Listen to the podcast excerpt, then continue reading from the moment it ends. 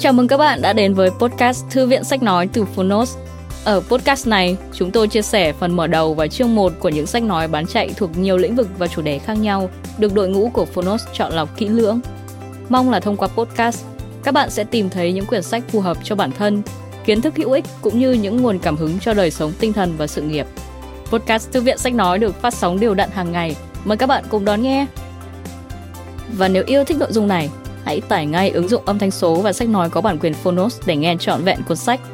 Ngoài ra, Phonos còn sở hữu hàng ngàn nội dung hấp dẫn khác như tóm tắt sách, ebook, thiền, chuyện thiếu nhi, chuyện ngủ, nhạc chủ đề, vân vân. Còn bây giờ, hãy cùng lắng nghe chương 1 của cuốn sách hôm nay nhé!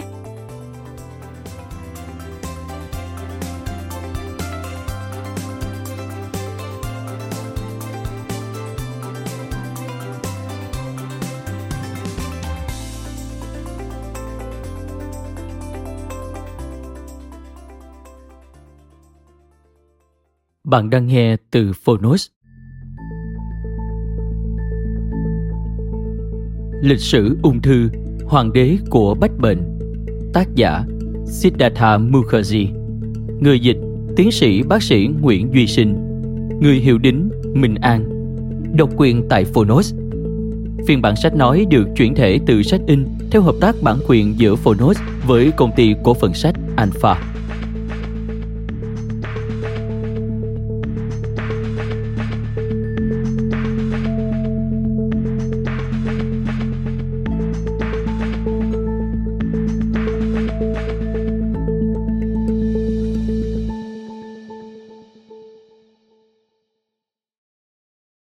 Tặng Robert Sandler, sinh năm 1945, mất năm 1948, cùng những người đã sinh ra trước và sau cậu bé. Bệnh tật là đêm tối của cuộc đời, là cái ách không may chúng ta phải mang. Mỗi người sinh ra đều có tư cách công dân kép, một của vương quốc bình an và hạnh phúc, một của khổ đau và bệnh tật.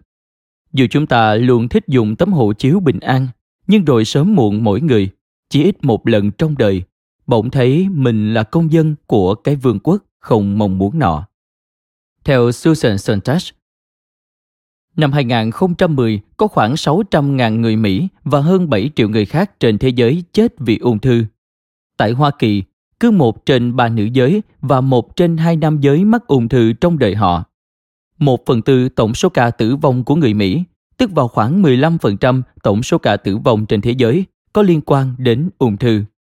Ở một vài quốc gia, ung thư vượt qua cả bệnh tim mạch để trở thành nguyên nhân gây tử vong hàng đầu. Lời giới thiệu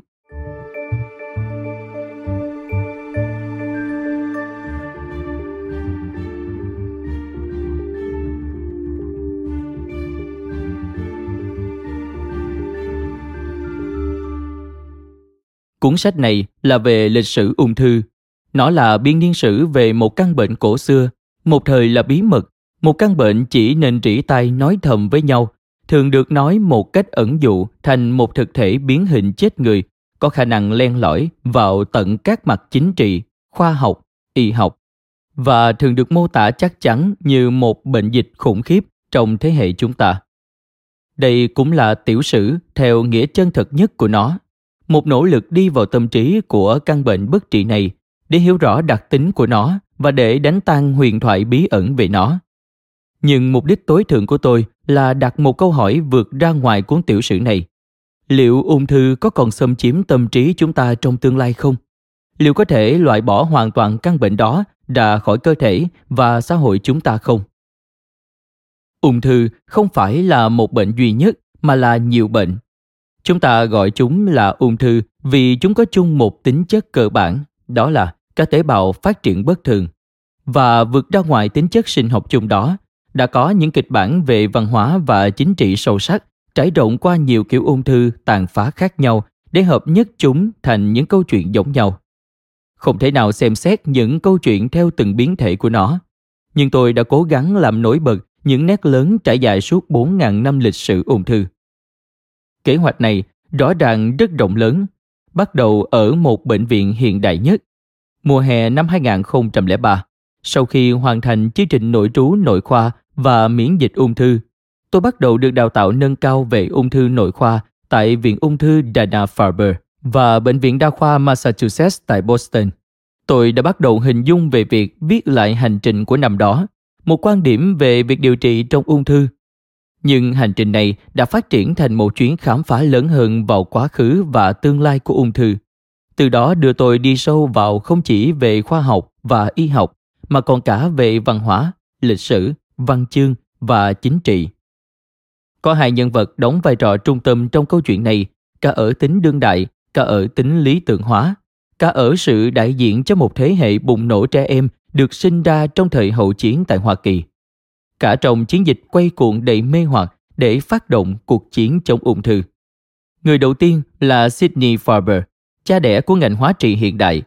Ông đã tình cờ khám phá ra hóa chất có hoạt tính chống ung thư mạnh mẽ trong một dẫn xuất vitamin và bắt đầu giấc mơ chữa lành mọi loại ung thư. Người thứ hai là Mary Lasker, một người bạc thiệp với năng lực chính trị và xã hội huyền thoại ở Manhattan, đã kết hợp với Faber trong cuộc hành trình hàng thập niên.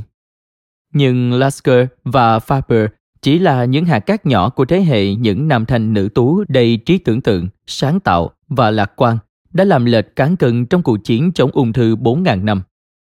Trong ý nghĩa này, đây chính là lịch sử của một cuộc chiến mà cái địch thì vô hình, vô tận và ở khắp nơi.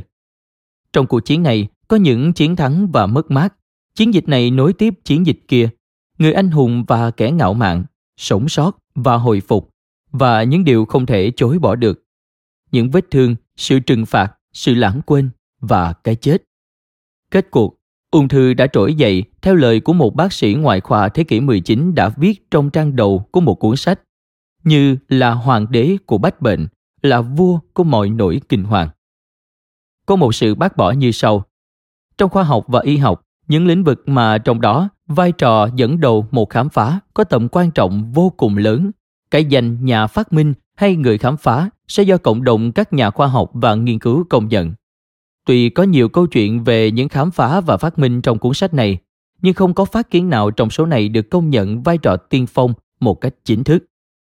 Cuốn sách này chủ yếu dựa vào các cuốn sách, nghiên cứu, tạp chí khoa học hội ký và bài phỏng vấn khác nhau, cùng với sự đóng góp lớn lao của các cá nhân, thư viện, các bộ sưu tập, bài báo được nêu tên trong phần cảm ơn ở cuối sách. Tuy nhiên, có một lời cảm ơn không thể đặt ở cuối sách được. Cuốn sách này không chỉ là một hành trình tìm về quá khứ của ung thư, mà còn là một cuộc hành trình của cá nhân tôi với tư cách là một bác sĩ ung thư thực thụ. Cuộc hành trình thứ hai này không thể có được nếu không có bệnh nhân những người vượt trên mọi sự đóng góp đã tiếp tục chỉ dạy tôi và tạo nguồn cảm hứng cho những gì tôi trình bày trong cuốn sách này. Tôi mang ơn họ suốt đời vì điều đó. Món nợ này gắn với trách nhiệm. Những câu chuyện trong cuốn sách này cho thấy thách thức rất lớn trong việc đảm bảo tính riêng tư và danh tiếng của các bệnh nhân. Trong trường hợp thông tin về loại bệnh đó đã được phổ biến rộng rãi trước công chúng, trong các bài báo hay buổi phỏng vấn, tôi dùng tên thật của bệnh nhân. Còn trong trường hợp thông tin đó chưa được phổ biến trong công chúng hoặc trong các buổi phỏng vấn có tính riêng tư, tôi không dùng tên thật và cố gắng hết sức chỉnh sửa chi tiết về ngày tháng và nhân thân bệnh nhân để không ai có thể biết về họ. Tuy nhiên, vì trong sách có những bệnh nhân thật và những cuộc gặp gỡ có thật, tôi rất mong thính giả tôn trọng danh tính và những giới hạn cá nhân của người bệnh. Mở đầu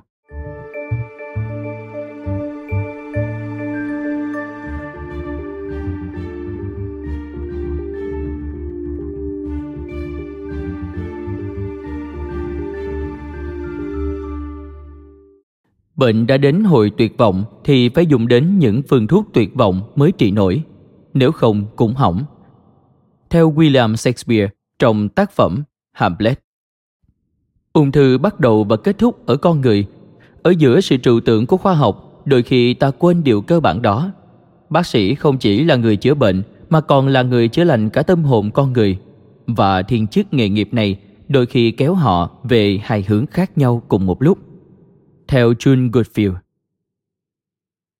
Vào buổi sáng ngày 19 tháng 5 năm 2004, Carla Reed, một cô giáo mầm non 30 tuổi, vùng Ipswich, Massachusetts, mẹ của ba đứa con nhỏ, thức dậy trên giường với một cơn đau đầu. Sau này cô nhớ lại, Không giống bất kỳ kiểu đau đầu nào tôi từng bị. Tôi cảm thấy cả đầu mình tê rần, kiểu như tức thời cảnh báo bạn rằng có điều gì đó cực kỳ không ổn đang xảy ra. Điều tồi tệ khủng khiếp này kéo dài gần một tháng. Trước đó, hồi cuối tháng 4, Kala đã phát hiện có một vết bầm nhẹ sau lưng. Chúng xuất hiện đột ngột vào một buổi sáng nọ, giống như một vết ma cắn kỳ lạ, rồi lớn dần và biến mất vào tháng sau, để lại một vệt loang lỗ lớn sau lưng cô. Gần như không thể nhận ra, vùng lợi của cô cũng trắng bệch đi. Đầu tháng 5, Kala, một người phụ nữ tràn đầy sức sống từng quen vui đùa chạy nhảy hàng giờ với những đứa con 5 và 6 tuổi của mình, giờ chỉ có thể lần bước bằng cách bám vào tay vịnh cầu thang. Có những buổi sáng mệt rã rượi và không thể đứng dậy, cô phải bỏ khắp hành lang từ phòng này sang phòng khác. Cô ngủ vùi 12 đến 14 tiếng mỗi ngày. Khi tỉnh giấc, cô cảm thấy mệt mỏi đến mức phải cố sức quay về ghế sofa để ngủ tiếp.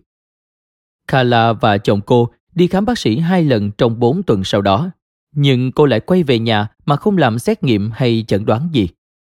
Cơn đau quái quỷ xuất hiện và biến mất ở tận trong xương.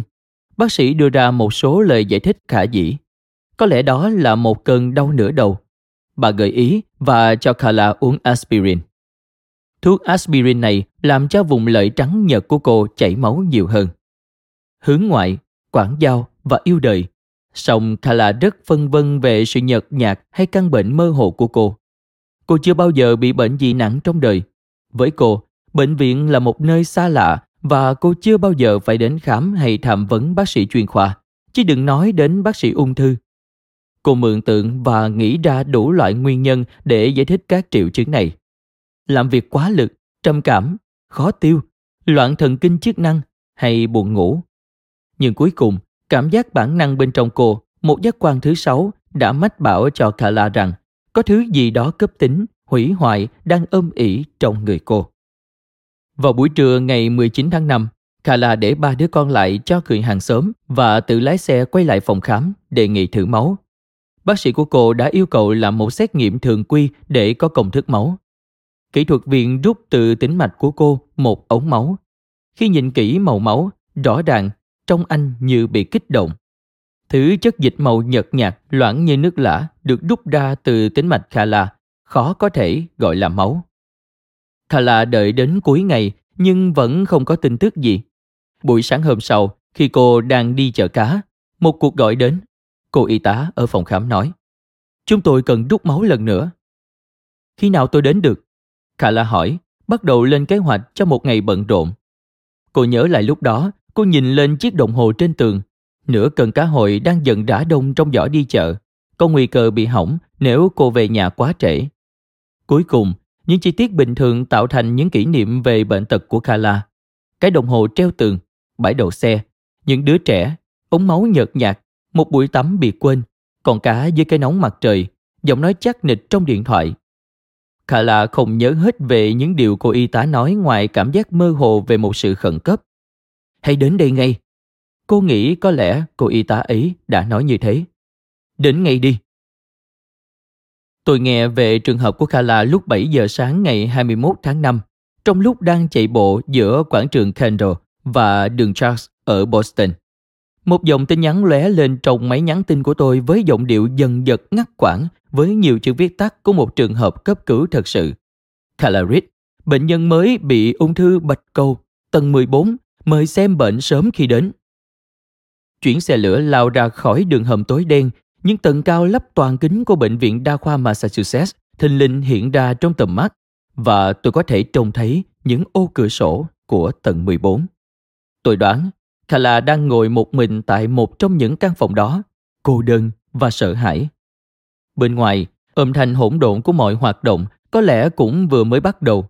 Các ống máu xét nghiệm đang được đưa đi chuyển lại giữa các phòng bệnh và phòng xét nghiệm ở tầng 2. Các y tá đang đi quanh với các mẫu xét nghiệm. Các bác sĩ thực tập nội trú thì đang thu thập dữ liệu cho buổi giao ban sáng. Tiễn bíp bíp cấp cứu, những trang tài liệu đang được gửi đi. Ở nơi nào đó, khuất sâu trong bệnh viện, kính hiển vi được bật lên. Các tế bào trong mẫu máu của Kala đang được quan sát cận cảnh dưới những thấu kính. Tôi cảm thấy khá chắc chắn về tất cả những điều này bởi vì khi có một ca nhập viện được chẩn đoán bị ung thư bạch cầu cấp tính, tựa hồ như có một luồng điện làm lạnh sống lưng lan khắp bệnh viện. Tất cả, từ khoa ung thư ở tầng trên cho đến khoa xét nghiệm nằm sâu dưới tầng hầm. Ung thư bạch cầu là loại ung thư của tế bào bạch cầu, bùng phát và hủy hoại tàn bạo nhất.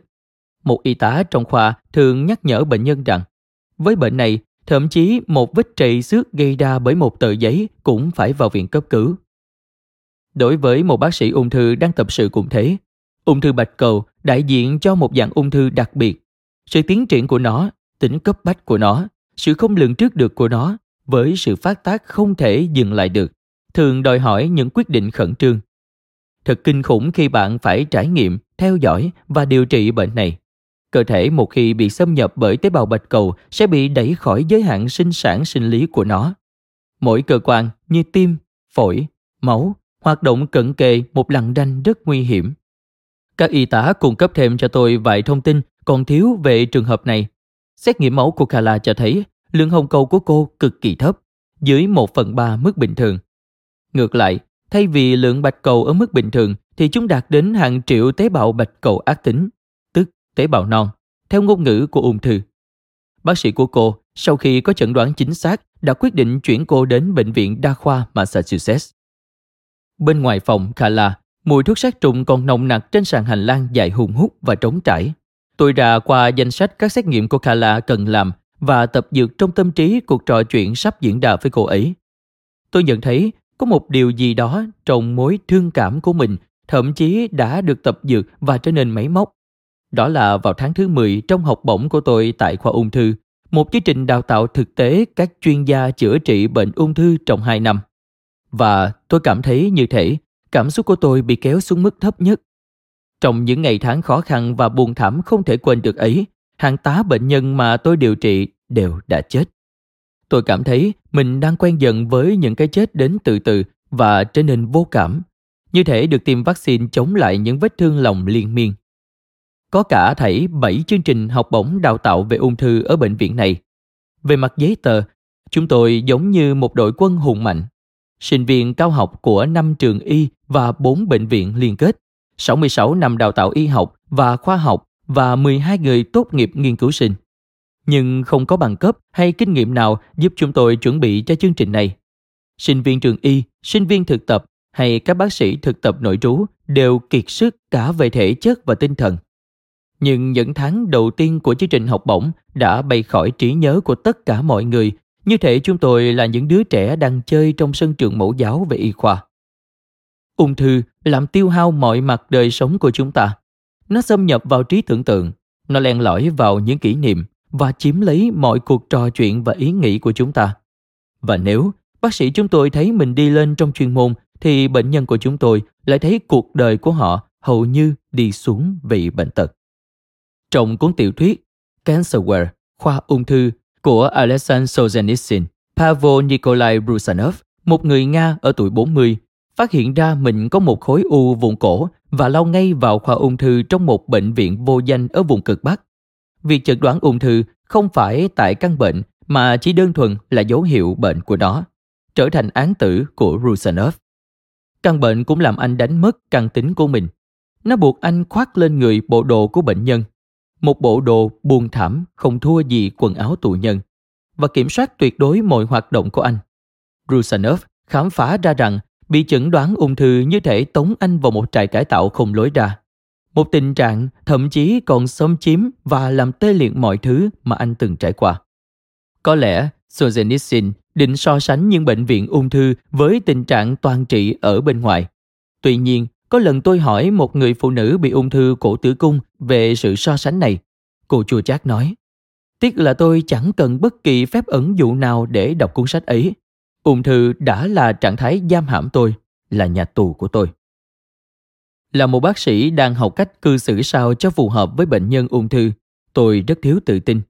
Ngay cả khi chỉ mới lượn lờ phía vòng ngoài của căn bệnh này, tôi đã cảm thấy sức mạnh của nó, những áp lực nặng nề, dày đặc và căng thẳng kéo mọi thứ và mọi người vào quỹ đạo của nó. Có một đồng nghiệp nọ, dù mới vào nghề, kéo tôi ra ngoài trong tuần đầu tiên và khuyên tôi rằng đây là chương trình đào tạo thực tế. Anh nói, hạ thấp giọng.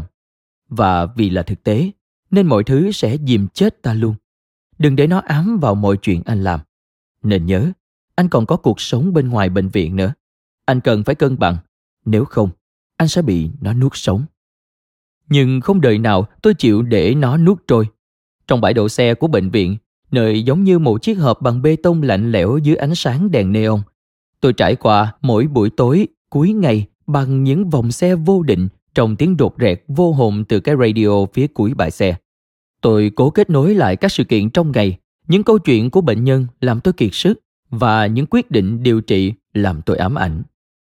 Có đáng cho vị dược sĩ 66 tuổi bị ung thư phổi theo đuổi các đợt hóa trị sau khi đã thất bại với các loại thuốc khác?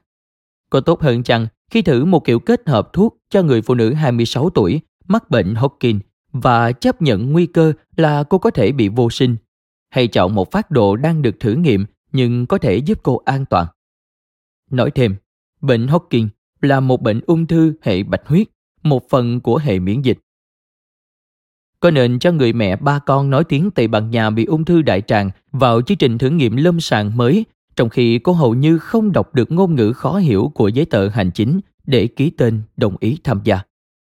Đắm chìm trong việc xử lý bệnh ung thư hết ngày này qua ngày khác, tôi có thể thấy rõ một một cuộc sống và số phận nghiệt ngã của các bệnh nhân. Giống như một chiếc tivi bị chỉnh độ tương phản quá cao.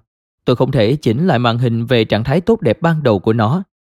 Theo bản năng, tôi biết rằng những kinh nghiệm này là một phần của một cuộc chiến lớn hơn nhiều nhằm chống ung thư. Nhưng nó còn nằm ngoài tầm với của tôi khá xa. Tôi, một kẻ mới vào nghề, khát khao muốn hiểu rõ lịch sử của ung thư. Nhưng một bác sĩ tập sự thì chưa đủ khả năng để hình dung ra nó. Nhưng khi trải qua sự tàn phá lạ thường của chương trình học bổng hai năm ấy, câu hỏi về lịch sử ung thư lại nổi lên trong tôi cấp thiết hơn. Bệnh ung thư xuất hiện bao lâu rồi? Gốc rễ tận cùng cuộc chiến chống ung thư của chúng ta là gì? Hoặc, giống như bệnh nhân thường hỏi tôi, chúng ta đang ở đâu trong cuộc chiến chống ung thư này? Chúng ta đã đạt đến trình độ hiện đại như thế nào? Liệu có đích đến không? Chúng ta có thể thắng trong cuộc chiến này không? Cuốn sách này được viết ra để trả lời những câu hỏi đó. Tôi đi sâu vào lịch sử của ung thư để hiểu rõ loại bệnh tàn phá cơ thể con người mà tôi đang đối diện. Tôi dùng quá khứ này để giải thích hiện tại. Sự cô đơn và phẫn nộ của người phụ nữ 36 tuổi bị ung thư vú giai đoạn 3 đã vang vọng từ thời cổ đại ở trường hợp của Atossa, một nữ hoàng vùng Vịnh Ba Tư bị ung thư vú đã phải dùng y phục để che giấu khối u trong ngực mình và lệnh cho một nô lệ dùng dao cắt phăng nó đi một cách tự nhiên trong một nghi lễ hiến tế để mọi người không để ý. Một bệnh nhân nọ mong muốn được cắt phén cái dạ dày bị ung thư của mình. Đừng để lại gì cả. Cô ấy nói với tôi, làm tôi nhớ lại vị bác sĩ ngoại khoa luôn yêu cầu sự hoàn hảo đến mức ám ảnh. William Hornstead, người đã mổ ung thư bằng những nhát cắt mạnh bạo và tàn phá nhất, với tất cả niềm hy vọng rằng càng cắt động càng chống được ung thư tái phát. đang xen bên dưới những ý nghĩa về y học văn hóa và ứng dụ của ung thư trải suốt hàng thế kỷ là sự hiểu biết sinh lý bệnh học sự hiểu biết đã được định hình một cách triệt để qua nhiều thập niên giờ đây chúng ta đã biết ung thư là một bệnh gây ra bởi sự đột biến mất kiểm soát sự thay đổi trong dna đặc biệt tác động lên các gen gây ra sự tăng sinh tế bào vô hạn. Ở tế bào bình thường những chu trình mạnh mẽ về di truyền điều tiết sự tăng sinh cũng như sự chết của tế bào. Trong tế bào ung thư những chu trình này bị phá vỡ, đẩy tế bào vào sự phát triển không thể ngừng lại được. Cơ chế này có vẻ đơn giản, chỉ là sự phát triển không bị kiểm soát của tế bào, có thể được xem là nguyên nhân cốt lõi của căn bệnh nhiều biến thể và quái dị, vốn là bằng chứng giải thích cho sức mạnh phát triển bí ẩn của tế bào ung thư. Sự phân chia tế bào cho phép chúng ta, những sinh vật, phát triển, thích nghi, hồi phục, sửa chữa để sống sót. Và khi bị rối loạn và mất kiểm soát, nó cho phép tế bào ung thư phát triển, làm mới, thích nghi, hồi phục, sửa chữa và sống sót bằng cái giá của cuộc đời chúng ta. Tế bào ung thư có thể phát triển nhanh hơn, thích nghi tốt hơn. Chúng là phiên bản hoàn hảo hơn chính chúng ta. Bí mật của cuộc chiến chống ung thư chính là tìm ra phương thức để phòng ngừa những đột biến xảy ra trên các tế bào dễ bị tác động, hoặc tìm ra phương thức loại trừ các tế bào bị đột biến mà không gây ảnh hưởng đến tế bào bình thường sự chính xác trong phát biểu này gây ấn tượng sai lầm về sự tàn khốc trong việc chữa trị ung thư. Sự phát triển ác tính và tế bào bình thường về mặt di truyền có sự giao thoa lẫn nhau. Việc tách bạch từng cái có thể là thách thức khoa học lớn nhất mà loài người phải đối diện. Ung thư phát sinh trên nền bộ gen của chúng ta. Các gen làm sai lệch chức năng phân chia tế bào bình thường không xa lạ gì với cơ thể. Chúng là những phiên bản bị đột biến, méo mó của chính các gen đảm nhiệm nhiều chức năng sinh tồn của tế bào. Và ung thư đã in dấu vào xã hội chúng ta. Khi tuổi thọ loài người tăng dần, chúng ta không thể tránh khỏi sự phát triển ác tính, tức đột biến các gen ung thư được tích lũy theo tuổi tác. Ung thư liên quan nội tại với tuổi tác. Nếu chúng ta đi tìm kiếm sự bất tử, thì theo ý nghĩa trái khoái này, tế bào ung thư cũng như vậy thôi. Tuy nhiên, nói cho đúng, thế hệ tương lai có thể học cách tách bạch giữa sự phát triển bình thường và phát triển ác tính mà cho đến giờ vẫn còn là bí ẩn. Nhà sinh học thế kỷ 20 J.B.S. Horden thường nói, vũ trụ không chỉ kỳ lạ hơn chúng ta giả thiết mà còn kỳ lạ hơn điều chúng ta có thể giả thiết. Và đó là quỹ đạo của khoa học. Nhưng có một điều chắc chắn là những câu chuyện dù được kể như thế nào cũng chứa đựng những cột mốc không thể phai mờ của quá khứ. Nó là câu chuyện về tính sáng tạo, sự trỗi dậy, sự kiên trì chống lại điều mà một nhà văn gọi là kẻ thù ác độc và dai dẳng nhất trong số các loại bệnh tật mà loài người phải chịu.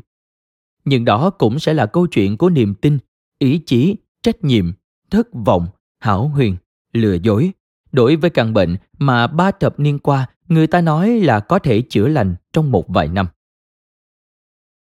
Trong căn phòng trống trải và vô trùng, Kala đang tự chiến đấu với ung thư. Khi tôi bước vào, cô đang ngồi trên giường với vẻ bình tĩnh kỳ lạ. Cô giáo này đang viết ghi chú. Nhưng ghi chú gì nhỉ? Cô sẽ nhớ lại. Tôi chỉ viết đi viết lại cùng một ý nghĩ. Mẹ của cô, mắt đỏ hoe và giàn giụa, chỉ vừa đến bằng chuyến bay thâu đêm, khóc nức nở trong phòng và sau đó ngồi xuống trên chiếc ghế cạnh cửa sổ, rùng lẩy bẩy. Những hoạt động ồn ào xung quanh Khala trở nên nhạt nhòa. Các y tá mang dịch truyền ra vào, các bác sĩ thực tập nội trú mang găng và khẩu trang. Thuốc kháng sinh được treo trên giá để chuẩn bị tiêm vào tĩnh mạch của cô. Tôi cố gắng giải thích tình huống rõ ràng nhất có thể, rằng những ngày kế tiếp của cô sẽ đầy các xét nghiệm, đi từ phòng thí nghiệm này sang phòng thí nghiệm khác. Tôi sẽ lấy mẫu sinh thiết tủy xương. Những xét nghiệm khác sẽ do bác sĩ giải phẫu bệnh thực hiện. Kết quả xét nghiệm sơ bộ đã cho thấy Kala bị ung thư bạch cầu nguyên bào lympho, là một dạng bệnh thường gặp ở trẻ em nhưng hiếm gặp ở người lớn. Và bệnh này thì tôi dừng một chút để nhấn mạnh, nhướng mắt lên. Thường là chữa được. Chữa được. Kala gật đầu khi nghe từ này. Mắt cô sáng lên. Một số câu hỏi không thể từ chối trả lời và phải được đặt ra. Chữa được là chữa như thế nào? Cơ hội sống của cô là bao nhiêu? Việc điều trị kéo dài bao lâu? Tôi nói ra vài con số. Khi có chẩn đoán xác định, việc hóa trị sẽ bắt đầu ngay và kéo dài hơn một năm. Cơ hội chữa lành của cô là khoảng 30%, tức nhỏ hơn 1 phần 3. Chúng tôi nói chuyện hàng giờ, có lẽ là lâu hơn nữa. Lúc ấy là 9 giờ 30 phút sáng. Thành phố nằm phía dưới tầm mắt chúng tôi như đang bừng tỉnh giấc. Tôi nghe thấy tiếng cửa đóng sầm lại phía sau khi rời đi rồi có luồng gió đẩy tôi ra ngoài và nhốt Kala ở lại. Phần 1. Mật đen không sôi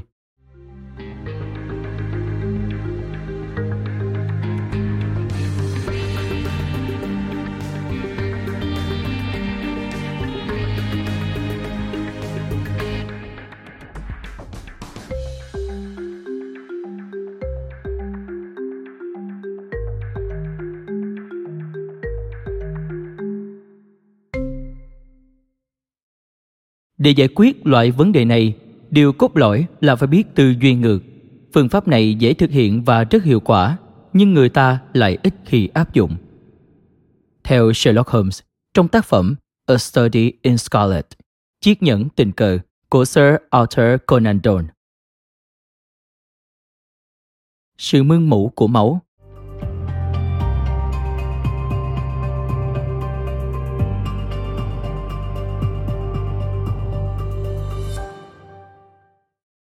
Các thầy thuốc danh tiếng nhất được mời đến ngay lập tức, nhưng khi đến, họ phán rằng khi họ nhận tiền khám, không có phương thuốc nào cho bệnh này.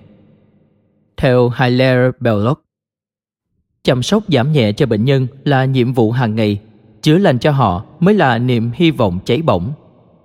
Theo William Castle, mô tả ung thư bạch cầu vào năm 1950. Trong căn phòng thí nghiệm chỉ vỏn vẹn 24 mét vuông ẩm ướt ở Boston vào một buổi sáng năm 1947, người đàn ông có tên Sidney Farber đang nóng lòng chờ một bưu kiện từ New York gửi đến. Cái gọi là phòng thí nghiệm này lớn hơn căn buồng riêng của một nhà hóa học một chút. Một căn phòng ngột ngạt giấu kín dưới tầng bán hầm của bệnh viện Nhi, gần như bị đẩy xuống tận cuối hành lang. Cách khoảng vài chục mét là khoa nội đang chậm rãi làm việc. Các bệnh nhi trong bộ đồ trắng của bệnh viện không ngừng nô đùa trên những chiếc giường sắt nhỏ. Các bác sĩ và y tá qua lại như con thoi giữa các buồng, kiểm tra biểu đồ, viết y lệnh và phân chia thuốc. Nhưng phòng thí nghiệm của Faber thì ít náo nhiệt và trống trải hơn. Những lọ đựng hóa chất hết nhẵn và các hũ thủy tinh được xếp cạnh nhau kéo dài đến cuối dãy hành lang lạnh lẽo. Formalin thường dùng để ướp xác bốc lên nồng nặc trong không khí. Không có bệnh nhân nào trong căn phòng này, chỉ có thi thể và các loại mô của bệnh nhân được chuyển xuống qua đường hầm để chờ mổ tử thi và khám nghiệm. Farber là một bác sĩ giải phẫu bệnh. Công việc của ông là phẫu thuật và phân tích bệnh phẩm, khám nghiệm tử thi, nhận diện tế bào và chẩn đoán bệnh. Nhưng ông chưa bao giờ trị bệnh cho người nào cả. Chuyên khoa của Farber là giải phẫu bệnh nhi khoa, tức là nghiên cứu bệnh lý của trẻ em Ông đã dành thời gian gần 20 năm trong những căn phòng dưới lòng đất đó, nhìn chăm chú vào kính hiển vi và vượt qua nhiều nấc thang chuyên môn để trở thành trưởng khoa giải phẫu bệnh tại bệnh viện này. Nhưng đối với Faber, giải phẫu bệnh là một phần nhánh biệt lập của y học, một môn học liên quan tới người chết thay vì người sống. Giờ đây, Faber cảm thấy mất kiên nhẫn khi xem bệnh từ vị trí ngoài lề mà không được chạm vào hay chữa trị cho một bệnh nhân còn sống. Ông mệt mỏi với đống mô và tế bào Ông cảm thấy bị mắc kẹt bởi các xác ướp trong căn phòng toàn kính của mình. Và thế là ông quyết định chuyển nghề một cách bất ngờ. Thay vì nheo mắt nhìn vào những mẫu vật bất động với ống kính hiển vi, ông cố gắng nhảy vào thế giới lâm sàng ở các tầng trên, từ bỏ cái thế giới vi thể nơi ông biết rất rõ để bước vào đời sống thực to lớn hơn rất nhiều lần, thế giới của bệnh nhân và bệnh tật. Ông cố gắng dùng kiến thức thu thập được từ mẫu bệnh phẩm để tìm ra các biện pháp can thiệp điều trị mới. Gói bưu kiện từ New York đến chứa một vài lọ hóa chất dạng tinh thể màu vàng tên là aminopterin. Nó được chuyển thẳng tới phòng thí nghiệm của ông ở Boston với hy vọng mong manh rằng có lẽ sẽ ngăn chặn được sự tăng sinh bạch cầu ở trẻ em. Nếu Faber hỏi bất kỳ bác sĩ nhi khoa nào đang làm việc tại các phòng bệnh ở tầng trên về khả năng phát triển một loại thuốc chống ung thư bạch cầu mới, họ sẽ khuyên ông đừng phí công vô ích. Ung thư bạch cầu ở trẻ em luôn có các bác sĩ nhiệt thành, bối rối, tuyệt vọng trong hơn một thập niên. Bệnh được phân tích và phân loại một cách tỉ mỉ. Trong mùi mốc mèo, những cuốn sách bìa da trên kệ sách của thư viện tại Bệnh viện Nhi như Pathology, bệnh học của Anderson hay Pathology of Internal Diseases, bệnh học nội khoa của Boyd. Từ trang này đến trang khác, tất thảy đều dán đầy hình tế bào bạch cầu kèm những nguyên tắc phân loại rất công phu để mô tả các tế bào này. Tuy nhiên, tất cả mớ kiến thức này càng làm rõ thêm tình cảnh bất lực của y học. Bệnh này hóa ra lại là đối tượng của niềm đam mê trống rỗng, như búp bê ở bảo tàng sáp, được nghiên cứu, chụp ảnh và phát họa thành những chi tiết tinh xảo, nhưng không có bất kỳ tiến bộ về điều trị hay thực hành nào. Một bác sĩ ung thư nhớ lại, nó là chủ đề tranh cãi sôi nổi của các thầy thuốc khắp các hội thảo y học, nhưng không giúp ích gì được cho bệnh nhân của họ cả. Một bệnh nhân với ung thư bạch cầu cấp tính được mang đến bệnh viện trong nỗi lo lắng tột độ, được thảo luận qua các vòng hội chẩn với sự góp mặt của các chuyên gia đầu ngành. Nhưng sau cùng, bệnh án ghi lại ngắn gọn, đã chẩn đoán, được truyền máu và cho về nhà chờ chết.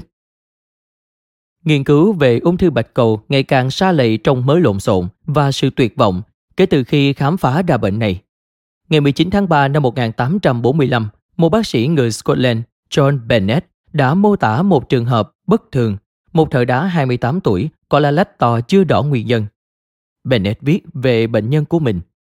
Anh ta là người da đen, sức khỏe và thân nhiệt bình thường. Anh ta khai rằng 20 tháng trước thấy trong người rất mệt khi gắng sức và tình trạng đó vẫn tiếp diễn đến tận lúc này. Tháng 6 năm ngoái, anh ta để ý thấy một khối u phía bên trái bụng và nó dần gia tăng kích thước trong 4 tháng sau cho tới khi ngừng phát triển. Khối u của người thợ đá có lẽ đạt đến giới hạn cuối cùng của nó, điểm bảo hòa. Nhưng những khó chịu về thể chất vẫn ngày càng tăng tốt. Trong vài tuần tới, bệnh nhân của Bennett liên tục chuyển từ triệu chứng này sang triệu chứng khác. Sốt cao, xuất huyết, những cơn đau bụng đột ngột. Lúc đầu diễn ra từ từ và chậm rãi, sau đó xảy ra liên tục và dồn dập hơn. Sau cùng nghiêng hẳn về một triệu chứng khác. Ngay sau đó, người thợ đá này ngấp nghé bên bờ vực của cái chết với nhiều khối u sưng to hơn ở nách, bẹn và cổ. Anh ta được điều trị bằng cách cho đĩa hút máu và lọc máu như thường lệ, nhưng vô ích. Lúc khám nghiệm tử thi một vài tuần sau đó, Bennett tin rằng đã tìm thấy lý do đằng sau những triệu chứng này. Trong máu bệnh nhân đông đặc các tế bào bạch cầu. Tế bào bạch cầu, thành phần chính của mũ, dấu hiệu thường thấy trong phản ứng nhiễm trùng và Bennett lý giải rằng người thợ đá đã qua đời là do vậy. Ông viết một cách tự tin. Những trường hợp sau đó dường như đặc biệt có giá trị đối với tôi vì nó sẽ được dùng để minh chứng sự tồn tại thật sự của mũ được hình thành phổ biến trong hệ thống mạch máu. Nói thêm, Bennett biết rõ, mặc dù mối liên hệ giữa vi sinh vật và nhiễm trùng chưa được thiết lập, mối quan hệ giữa mũ, tình trạng có mũ và nhiễm trùng huyết, sốt và cái chết thường phát sinh từ áp xe hoặc vết thương. Quay trở lại với nội dung chính. Lời giải thích hoàn toàn thỏa đáng ngoại trừ việc Bennett không thể tìm thấy nguồn gốc của mũ. Trong khi giải phẫu tử thi, ông đã mổ xẻ cẩn thận toàn bộ cơ thể, tìm kiếm tỉ mỉ các mô và cơ quan, xem có dấu hiệu hoại tử hoặc vết thương hay không. Nhưng không một dấu hiệu viêm nhiễm nào được tìm thấy. Máu có vẻ đã bị hỏng, mưng mũ, tự nó gây ra bằng cách tự động được tiêu hủy trong đống mũ. Sự mưng mũ của máu là cách mà Bennett gọi trường hợp này. Và ông dừng lại ở đó. Dĩ nhiên, Bennett đã sai về giả thuyết sinh mũ tự phát trong máu. Chưa đầy 4 tháng sau khi Bennett mô tả bệnh của người thời đá, một nhà nghiên cứu người Đức 24 tuổi, Bruder Virgil, công bố độc lập một trường hợp gần như giống hệt trường hợp của Bennett. Bệnh nhân của Virgil là một đầu bếp khoảng 50-60 tuổi. Tế bào bạch cầu đã bùng nổ quá mức trong máu thành một hồ máu đặc sệt ở lá lách. Lúc khám nghiệm tử thi, bác sĩ giải phẫu bệnh thậm chí không cần dùng đến kính hiển vi để phân biệt lớp dày màu trắng sữa nổi trên nền lớp tế bào màu đỏ. Virgil biết trường hợp của Bennett nhưng không tin vào thuyết chuyển dạng do Bennett đặt ra. Virgil lập luận, máu chẳng có lý do gì để chuyển dạng ồ ạt thành một thứ như vậy. Hơn nữa, triệu chứng bất thường làm Virgil băn khoăn. Điều gì làm lá lách gia tăng kích thước lớn đến vậy? Hoặc sự vắng mặt của các vết thương cũng như nguồn tạo mũ trong cơ thể. Virgil bắt đầu tự hỏi liệu bản thân máu có bất thường chăng? Không thể tìm được lời giải thích hợp lý và tìm kiếm cái tên cho hiện tượng khác thường. Virgil cuối cùng đã đặt cho nó cái tên là bệnh Weisiblet, ung thư bạch cầu. Không gì khác hơn là nghĩa đen của hàng triệu tế bào bạch cầu nhìn dưới kính hiển vi. Năm 1847, ông thay đổi tên để nghe có vẻ học thuật hơn. Leukemia, từ leukos có nguồn gốc tiếng Hy Lạp nghĩa là trắng.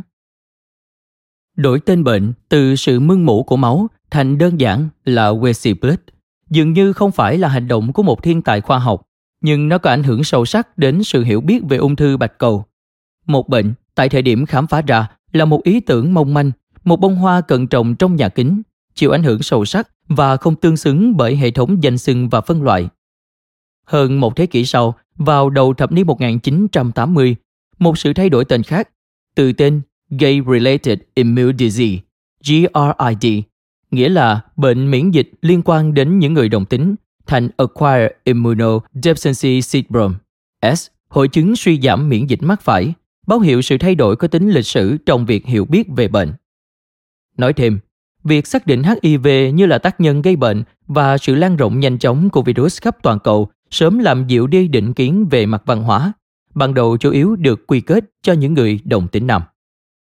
Giống như Bennett, Virgil không hiểu leukemia, nhưng không giống với Bennett, Ông không làm ra vẻ như hiểu nó. Quan điểm của ông tập trung hoàn toàn vào mặt tiêu cực của vấn đề.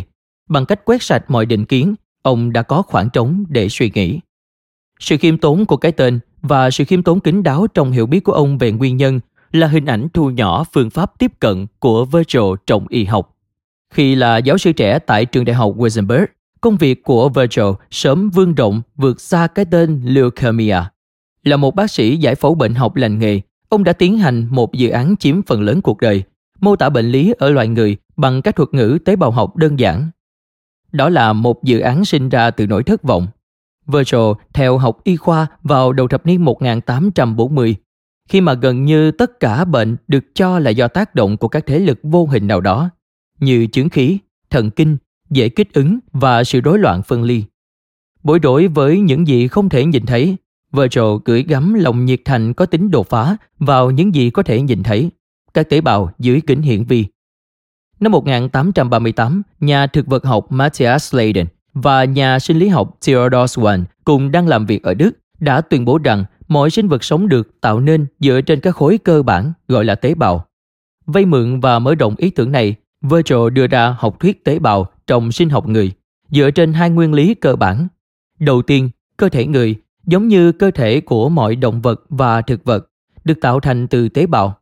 Thứ hai là các tế bào đó chỉ sinh ra từ tế bào. Omnis cellula a cellula. Một tế bào tạo ra một tế bào như ông đã viết. Hai nguyên lý này có vẻ đơn giản, nhưng chúng cho phép Virgil đề xuất một giả thuyết hết sức quan trọng về bản chất của sự phát triển ở loài người. Nếu tế bào chỉ sinh ra từ các tế bào khác thì sự tăng trưởng chỉ xảy ra theo hai cách, hoặc bằng cách gia tăng số lượng hoặc tăng về kích thước tế bào. Virgil gọi hai phương thức này là sự tăng sản và sự phì đại. Trong sự phì đại, số lượng tế bào không thay đổi. Thay vào đó, mỗi tế bào riêng lẻ chỉ đơn thuần tăng trưởng về kích thước, giống như một quả bóng được thổi căng. Còn sự tăng sản, ngược lại hoàn toàn, phát triển là nhờ các tế bào gia tăng về số lượng. Mỗi mô tăng trưởng ở người có thể được mô tả bằng thuật ngữ sự tăng sản hoặc sự phì đại. Ở tế bào động vật trưởng thành, mô mỡ và cơ thường tăng trưởng theo hình thức phì đại. Ngược lại, gan, máu, ruột và da, tất cả đều tăng trưởng qua sự tăng sản. Các tế bào đến từ các tế bào và tiếp tục sinh ra nhiều tế bào hơn. Omnicellular ở cellula ở cellula. Lời giải thích này đầy thuyết phục và làm dấy lên một sự hiểu biết hoàn toàn mới không chỉ về sự tăng trưởng bình thường mà còn về sự tăng trưởng bệnh lý. Giống với tăng trưởng bình thường, sự tăng trưởng bệnh lý cũng có thể đạt được nhờ sự tăng sản hoặc sự phì đại. Khi cơ tim buộc phải kháng lực khi vị trí lối ra van động mạch bị hẹp, nó thường điều chỉnh bằng cách mỗi tế bào cơ tim sẽ phình ra to hơn nhằm gia tăng thêm áp lực. Cuối cùng dẫn đến một trái tim phì đại nhưng không thể hoạt động bình thường, sự phi đại bệnh lý. Ngược lại, và cũng là điều quan trọng trong câu chuyện này, Virgil sớm vấp phải căn bệnh đặc trưng của tăng sinh bệnh lý, ung thư. Nhìn vào sự tăng trưởng ác tính qua kính hiển vi, Virgil đã phát hiện ra sự tăng sinh không kiểm soát được của tế bào, sự tăng sản trong cái hình thái cực đoan của nó. Khi Virgil kiểm tra cấu trúc của ung thư, sự tăng trưởng dường như có cuộc sống của riêng nó. Như thể các tế bào sở hữu một động lực tăng trưởng mới và bí ẩn. Điều này không phải là sự tăng trưởng bình thường, mà sự tăng trưởng này được tái khẳng định là sự tăng trưởng theo một hình thức mới. Virgil gọi đó là neoplasia, nghĩa là tân sinh, sự tăng trưởng rối loạn, không thể giải thích được. Một từ sẽ được gọi tên xuyên suốt lịch sử của ung thư. Nói thêm, Virgil không đặt ra từ này mặc dù ông đã đưa ra sự mô tả toàn diện của sự tân sinh neoplasia. Quay trở lại với nội dung chính. Vào thời điểm Virgil mất năm 1902, một học thuyết mới về ung thư đã dần được kết tinh lại từ tất cả những quan sát này. Ung thư là bệnh do sự tăng sản bệnh lý của các tế bào có khả năng phân bào. Sự phân chia bất thường và mất kiểm soát này tạo ra khối lượng mô, khối u, gây xâm chiếm cơ quan và phá hủy những mô bình thường. Những khối u này cũng có thể lan tràn từ một vị trí này đến nhiều nơi khác, gây ra sự nở rộ của bệnh được gọi là di căn ở những vị trí cách xa như xương, dạ dày, não hay phổi. Ung thư có rất nhiều hình thức như ung thư vú, dạ dày, da, cổ tử cung, ung thư bạch cầu và u lympho. Nhưng tất cả những bệnh này liên quan sâu sắc ở cấp độ tế bào. Trong mỗi trường hợp, các tế bào đều có chung một đặc tính, đó là sự phân chia bệnh lý và mất kiểm soát của tế bào. Trên cơ sở này, các bác sĩ giải phẫu bệnh nghiên cứu ung thư bạch cầu vào cuối thập niên 1880 quay lại làm công việc mà Virgil đã làm xưa kia. Giờ đây, ung thư bạch cầu không phải là sự mưng mủ của máu mà là sự tân sinh tế bào máu. Tưởng tượng thuở ban đầu của Bennett đã tạo ra toàn bộ thế giới tưởng tượng trong giới khoa học. Những người đã trải qua cuộc tìm kiếm và tìm kiếm đầy nghiêm túc tất cả loại ký sinh và vi khuẩn vô hình làm ngập tràn các tế bào bạch cầu. Nhưng một khi các nhà bệnh học ngừng tìm kiếm nguyên nhân nhiễm trùng và tái tập trung ống kính của họ vào căn bệnh này, họ đã khám phá ra những điểm tương đồng rõ ràng giữa tế bào ung thư bạch cầu và tế bào của các dạng ung thư khác. Ung thư bạch cầu là sự tăng sinh ác tính của tế bào bạch cầu trong máu. Đó là ung thư ở dạng lỏng. Với sự quan sát tiên phong đó, nghiên cứu về ung thư bạch cầu bất ngờ được sáng tỏ và có sự tiến bộ nhảy vọt. Tới đầu thập niên 1900, rõ ràng là bệnh này rất đa dạng. Nó có thể là mạng tính và không đau, chậm chậm làm tắc nghẽn tủy xương và lá lách.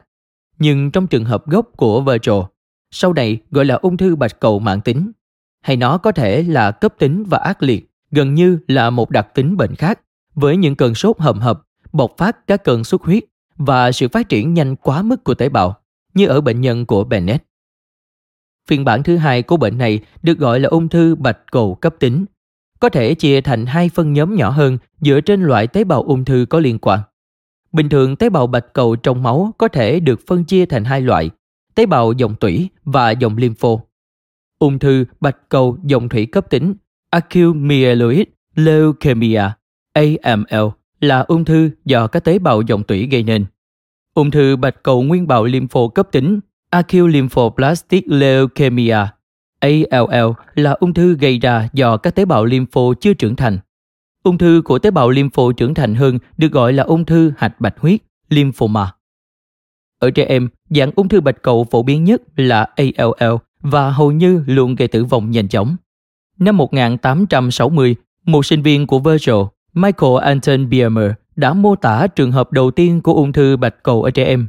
Maria Speyer, một bé gái 5 tuổi năng động, vui vẻ và hoạt bát, còn của một thợ mộc thuộc vùng Württemberg, ban đầu đến phòng khám vì cô bé bị ngất trong trường học và xuất hiện các vết máu bầm trên da. Sáng hôm sau, cô bé bị cứng gáy và sốt. Biermer được mời khẩn cấp đến thăm bệnh. Tối đó, Biermer lấy một giọt máu từ tĩnh mạch của Maria, nhìn vào vết máu dưới ánh nến bên cạnh kính hiển vi và tìm thấy hàng triệu tế bào bạch cầu trong máu. Đến tối muộn, Maria ngủ chập chờn. Vào xế chiều của ngày hôm sau, khi Biermer sốt sắng cho đồng nghiệp lấy mẫu bệnh, một trường hợp đặc biệt của ung thư bạch cầu, Maria nôn ra máu đỏ tươi và rơi vào tình trạng hôn mê. Khi Biermer quay lại nhà cô bé vào buổi tối hôm đó, đứa trẻ đã chết được vài giờ. Từ những triệu chứng đầu tiên được chẩn đoán cho đến khi chết, bệnh tiến triển nhanh và liên tục, kéo dài không quá 3 ngày. Mặc dù không có dấu hiệu ác liệt như ung thư bạch cầu ở bé Maria Speyer, bệnh của Carla gây ngạc nhiên theo kiểu riêng của nó. Người lớn ở độ tuổi trung bình có khoảng 5.000 tế bào bạch cầu lưu hành trong mỗi ml máu. Máu Carla chứa 90.000 tế bào mỗi ml, gần như gấp 20 lần so với mức bình thường. 95% các tế bào đó là tế bào non, tức tế bào lympho ác tính được xuất ra với tốc độ điên cuồng nhưng không thể trở thành các tế bào lympho phát triển. Ở bệnh ALL, như trong một vài bệnh ung thư khác, các tế bào ung thư sản sinh dư thừa, đồng thời các tế bào ngưng trưởng thành bình thường một cách khó hiểu. Do đó, lượng tế bào lympho dư thừa quá lớn lại không thể trưởng thành, khiến chúng không thể hiện thực chức năng bình thường của mình trong việc chiến đấu với vi khuẩn. Hệ miễn dịch yếu ớt của Kala đã phải đương đầu với lượng bạch cầu nhiều nhưng vô dụng. Tế bào bạch cầu được sản sinh trong tủy xương. Mẫu sinh thiết tủy xương của Kala tôi xem dưới kính hiển vi vào buổi sáng sau lần đầu gặp cô ấy vô cùng bất thường. Mặc dù bề ngoài vô định hình, tủy xương là mô được tổ chức rất cao, một cơ quan thật sự là nơi tạo máu ở người trưởng thành. Thông thường, sinh thiết tủy xương chứa đựng các gai của xương và trong những gai đó là các tiểu đảo nơi tế bào máu tăng trưởng, tức vườn ươm cho sự hình thành máu mới. Trong tủy xương của Kala, tổ chức này bị phá hủy hoàn toàn. Những mảng tế bào bạch cầu non ác tính chồng lên nhau được gói gọn trong khoảng không tủy xương, phá hủy tất cả mốc giải phẫu và cấu trúc, không để lại bất kỳ không gian nào cho việc sản xuất máu. Kala đang ở trong tình trạng nguy kịch về sinh lý, lượng hồng cầu của cô tụt quá thấp làm cho máu không thể mang đầy đủ oxy đi cung cấp. Nhớ lại thì chứng đau đầu của cô là dấu hiệu đầu tiên của thiếu oxy. Tiểu cầu của cô, các tế bào chịu trách nhiệm cho việc hình thành cục máu đông đã suy giảm gần bằng không, gây nên các vết bầm tím. Việc chữa trị đòi hỏi Kala phải có một sức khỏe phi thường. Cô cần liệu pháp hóa trị để tiêu diệt các tế bào bạch cầu ác tính của chính mình. Nhưng liệu pháp này cũng tàn phá cả các tế bào máu bình thường còn sót lại. Chúng tôi đã đẩy cô sâu hơn vào vực thẳm, nơi cái chết đang cận kề để cứu cô. Đối với khả là băng qua là lối thoát duy nhất. Sydney Farber sinh ra ở Buffalo, New York năm 1903, một năm sau khi Virgil mất ở Berlin. Cha của ông, Simon Farber, là cựu thủy thủ đoàn người Ba Lan di cư tới Mỹ vào cuối thế kỷ 19 và làm việc ở một đại lý bảo hiểm. Gia đình sống trong hoàn cảnh khá đơn sơ ở địa đông của thị trấn, trong cộng đồng người Do Thái khăng khít biệt lập với bên ngoài, có nền kinh tế bấp bênh, bao gồm chủ cửa hàng, công nhân nhà máy, thủ thư và những người bán hàng rong. Được thúc đẩy không ngừng để thành công, các đứa trẻ nhà Farber tuân theo những chuẩn mực học thuật cao. Trong căn nhà nhỏ, tiếng Yiddish, tức một thứ tiếng Đức cổ của người Do Thái ở Trung và Đông Âu, được nói ở trên gác. Nhưng chỉ tiếng Đức và tiếng Anh được sử dụng ở nhà dưới. Anh lớn nhà Faber thường mang về nhà những cuốn sách giáo khoa và phân phát chúng cho những đứa em trên bàn ăn, mong đợi mỗi đứa chọn và nắm vững một cuốn sách rồi thuật lại chi tiết. Sydney, con thứ ba trong 14 anh em, đã thăng hoa trong ngôi trường được kỳ vọng cao này. Ông nghiên cứu cả về sinh học và triết học ở trường và tốt nghiệp Đại học Buffalo năm 1923. Chơi violin ở phòng hòa nhạc để kiếm tiền phục vụ cho việc học của mình. Thông thạo tiếng Đức, ông được đào tạo y học ở Heidelberg và Freiburg và sau đó rất xuất sắc về tiếng Đức. Đã tìm thấy một chỗ cho sinh viên y năm thứ hai tại trường y Harvard ở Boston. Hành trình đi vòng từ New York đến Boston qua Heidelberg thì không có gì bất thường. Vào giữa thập niên 1920, những sinh viên Do Thái vốn không thể chắc chắn kiếm suất học tại trường y ở Mỹ, thường thành công ở trường y châu Âu, ngay cả Đức, trước khi quay trở lại nghiên cứu y học ở quê nhà. Thế là Faber đến Harvard như một người ngoài cuộc. Đồng môn thấy ông kiêu ngạo và không thể chịu đựng được. Nhưng ngay cả với ông, việc học lại những kiến thức đã học rồi dường như cũng là một sự chịu đựng liên miên. Ông nghiêm túc, chính xác và tỉ mỉ, vẻ ngoài cứng nhắc và phong thái oai vệ. Ông nhanh chóng có biệt danh là xít bốn cúc áo vì thói quen đóng bộ khi đến trường. Faber hoàn thành khóa tập huấn nâng cao về giải phẫu bệnh vào cuối thập niên 1920 và trở thành nhà bệnh học chính thức đầu tiên tại Bệnh viện Nhi ở Boston. Ông đã viết một nghiên cứu tuyệt vời về hệ thống phân loại các khối u ở trẻ nhỏ và một cuốn sách giáo khoa.